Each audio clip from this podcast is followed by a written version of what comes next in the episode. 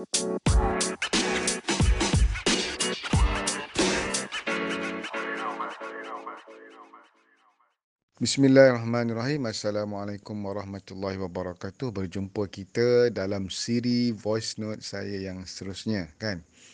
Mudah-mudahan anda mendapat banyak manfaat eh, daripada perkongsian ini dan saya sendiri pun secara peribadi eh, saya akan susun dan insya-Allah uh, kita nak uh, berikan eh, yang terbaik kepada mereka yang sudi menerimanya. Okey, tajuk saya yang saya pilih hari ini ialah saya nak bercakap tentang istiqamah uh, ataupun kita panggil konsisten. Eh, kita akan belajar macam mana cara untuk konsisten, how to be consistent. Baik, pertama kita kena faham apa maksud istiqamah. Apa maksud konsisten?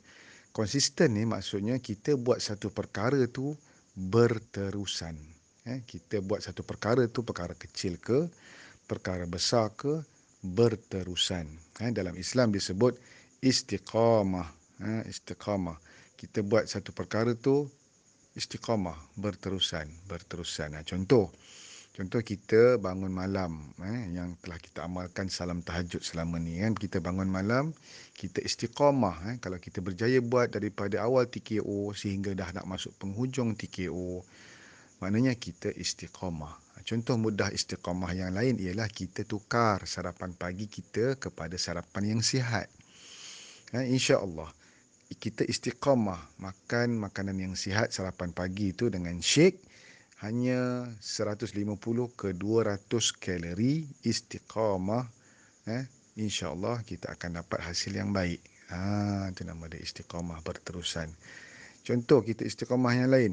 Eh kita istiqamah buat plating makan tengah hari. Eh istiqamah ambil gambar. Eh istiqamah kongsi dalam grup. Istiqamah menerima penilaian para coach yang bertugas. Nampak?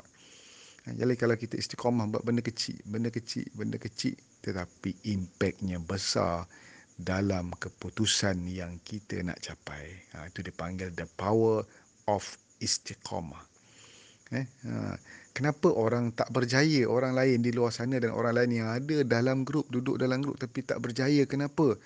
Kerana dia tidak istiqamah. Senang sangat jawapan dia. Hari ini dia shake, besok dia tak shake. Lusa dia shake, kemudian uh, tiga hari dia tak shake. Bila dia rasa badan dia tak sedap, dia pun shake balik. Ha, dia menganggap shake itu sebagai ubat. Sebab tu dia tak mendapat hasil. Okay, bulan ni dia shake, istiqamah sebulan. Lepas tu bila dia dah rasa dia dapat hasil, dia tak shake, dia tak istiqamah. Ha, kita dah ada lalui pengalaman-pengalaman tu dah. Saya dah tahu game ni dah 9 tahun dah. Ha, jadi saya tak pernah menghalang. Eh, saya tak pernah menegur secara kasar ataupun uh, yalah, menyentuh hati orang. Ha, tapi kadang-kadang yalah, orang pun bergantung kepada pemahaman masing-masing. Eh. Saya hanya bagi tahu apa yang betul dan kita perbetulkan yang biasa yang kita buat tu. Eh. Betulkan yang biasa biasakan yang betul kan? Insyaallah kita akan dapat hasil eh? Jadi macam mana cara nak istiqamah ha ni saya bagi tiga tips. Cara nak istiqamah yang pertama cara nak istiqamah eh? Kita kena buat berjemaah. Kita kena buat bersama-sama. Barulah kita ada uh, nak bersaing secara sihat. Contoh kalau kita pergi jalan kan? Kita naklah berjalan ramai-ramai kan berkawan Ha, jadi sama juga. Contoh dalam grup booster kita ada ramai kan contoh kan. Ha. Dalam grup tu jadi misi semua sama. Ha, dalam grup tu daripada grup TKO, daripada grup BMS, daripada grup GFNO kan. Kita ada banyak grup daripada uh, grup Amazing dan sebagainya. Jadi dari situ uh, kita dapat uh, buat sesuatu tu dengan istiqamah sebab kita ada geng yang sama objektif yang kita nak capai. Itu contoh dalam grup booster. Contoh kita dalam TKO kita sama-sama nak hidup secara sihat. Kita sama-sama nak belajar improve diri. Ha, InsyaAllah kita akan istiqamah. Eh? Yang kedua, istiqamah ni kena ikhlas. Kena buat tu bukan kerana orang. Kalau buat kerana orang, kerana coach suruh, kerana mak ayah suruh, kerana kawan yang suruh, dia tak akan kekal lama. Tapi kalau dia datang ikhlas daripada kita, kekuatan dia datang dari dalam. Kekuatan bukan datang dari luar. Kekuatan yang datang dari luar buat kerana sesuatu, dia hanya sementara. Dia mungkin kuat pada masa itu tetapi bila sesuatu tu hilang, kekuatan tu pun hilang. Tetapi kalau kekuatan tu datang dari dalam, ha, insya-Allah ha, dia tak akan hilang sebab dia duduk dekat dalam diri kita. Ha, power tu ha, dekat duduk dekat dalam. Kekuatan tu datang dari luar, ustaz macam ni ustaz saya tak semangat nak istiqamah. Ha, kekuatan tu datang daripada luar. Ha, macam mana ni uh, kan kita mengadu kepada orang eh. Kita bergantung dengan orang. Kerana ada orang tu kita berjaya, tak ada orang tu kita tak berjaya. Jadi kita tidak istiqamah kita, kita tak akan dapat istiqamah. Ha, itu tips yang kedua. Buat ikhlas dan kekuatan tu datang dari dalam. Yang pertama tadi kena ajak kawan ramai-ramai. Yang kedua kena ikhlas dan yang ketiga ialah okay, cara untuk istiqamah ialah kita kena happy buat sesuatu tu. kena happy. Dia tak akan dapat istiqamah kalau kita tak happy. Contoh minum shake. Bila kita minum shake, kita tahu bukan saja kita yang happy, badan kita pun happy sebab dia dapat nikmat tu. Kalau tak percaya, orang yang minum shake ni dia akan rasa ringan badan, dia akan rasa hilang sakit-sakit sendi dan otot. Dia bangun tidur, dia nak pijak kaki tu dia tak sakit. Eh?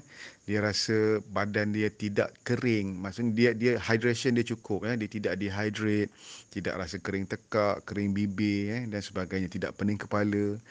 Ha, itu itu dia happy. Badan happy kita pun happy. Jadi nak buat sesuatu ni kena happy. Bila happy 21 hari dia akan membentuk tabiat. Eh, tabiat happiness tu. Happiness nak buat benda baik. Contoh kita mengaji. Kita mula dengan satu muka sehari. Kita happy nak buat kita akan pergi satu juzuk sehari. Percayalah cakap saya.